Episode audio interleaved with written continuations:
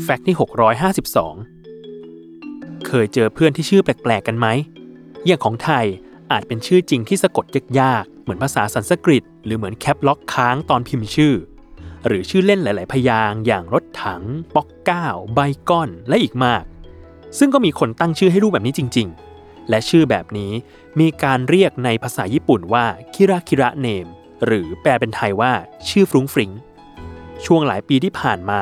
เหล่าพ่อแม่ที่ญี่ปุ่น เริ่มมีเทรนด์ตั้งชื่อลูกแบบน่ารักน่ารักฟรุ้งฟริ้งฟรุ้งฟริ้งซึ่งสร้างความลำบากใจให้กับลูกๆ เป็นอันมาก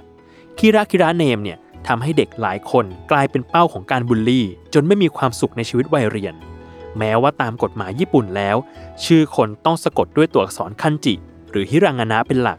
แต่พ่อแม่จำนวนมากก็ยังพยายามตั้งชื่อแบบนี้กัน ไม่ว่าจะเป็นชื่อมาริโอ